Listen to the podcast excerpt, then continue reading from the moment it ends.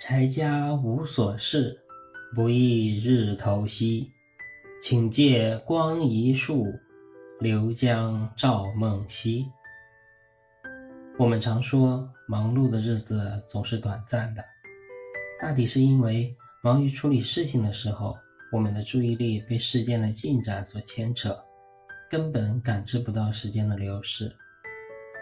然而，在忙碌的间隙，如果有那么一段时间，可以什么都不做，这段时间同样会过得飞快，不知不觉就到了半夜，就像是今天的我。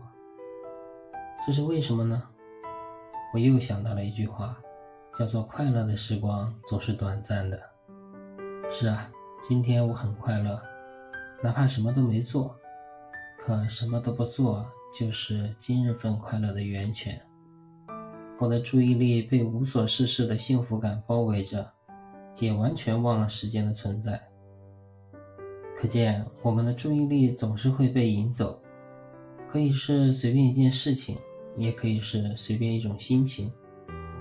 总之，它不会停留在时间本身，所以我们总是会忘记时间的存在。等到某次惊醒，可能几个月甚至几年就过去了。然而惊醒之后，往往也只是叹息一声，然后就一切如常了。所以，我们总是会听到“人生如梦，生若浮游”之类的感叹，很少有人会满足于一生所立。就像今天，我很享受无所事事的快乐，然而并不满足于它的短暂，所以想向夕阳借一束快乐的光。照进我斑斓的梦里，以便延续白天的快乐。今天的诗就叫做《照梦》。《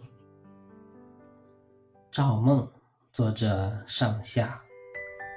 宅家无所事，不亦日头西。请借光一束，流江照梦溪。感谢您的聆听，我是上下，希望我们都能真正享受到时光的美，也能拥有美好的梦。谢谢，再会。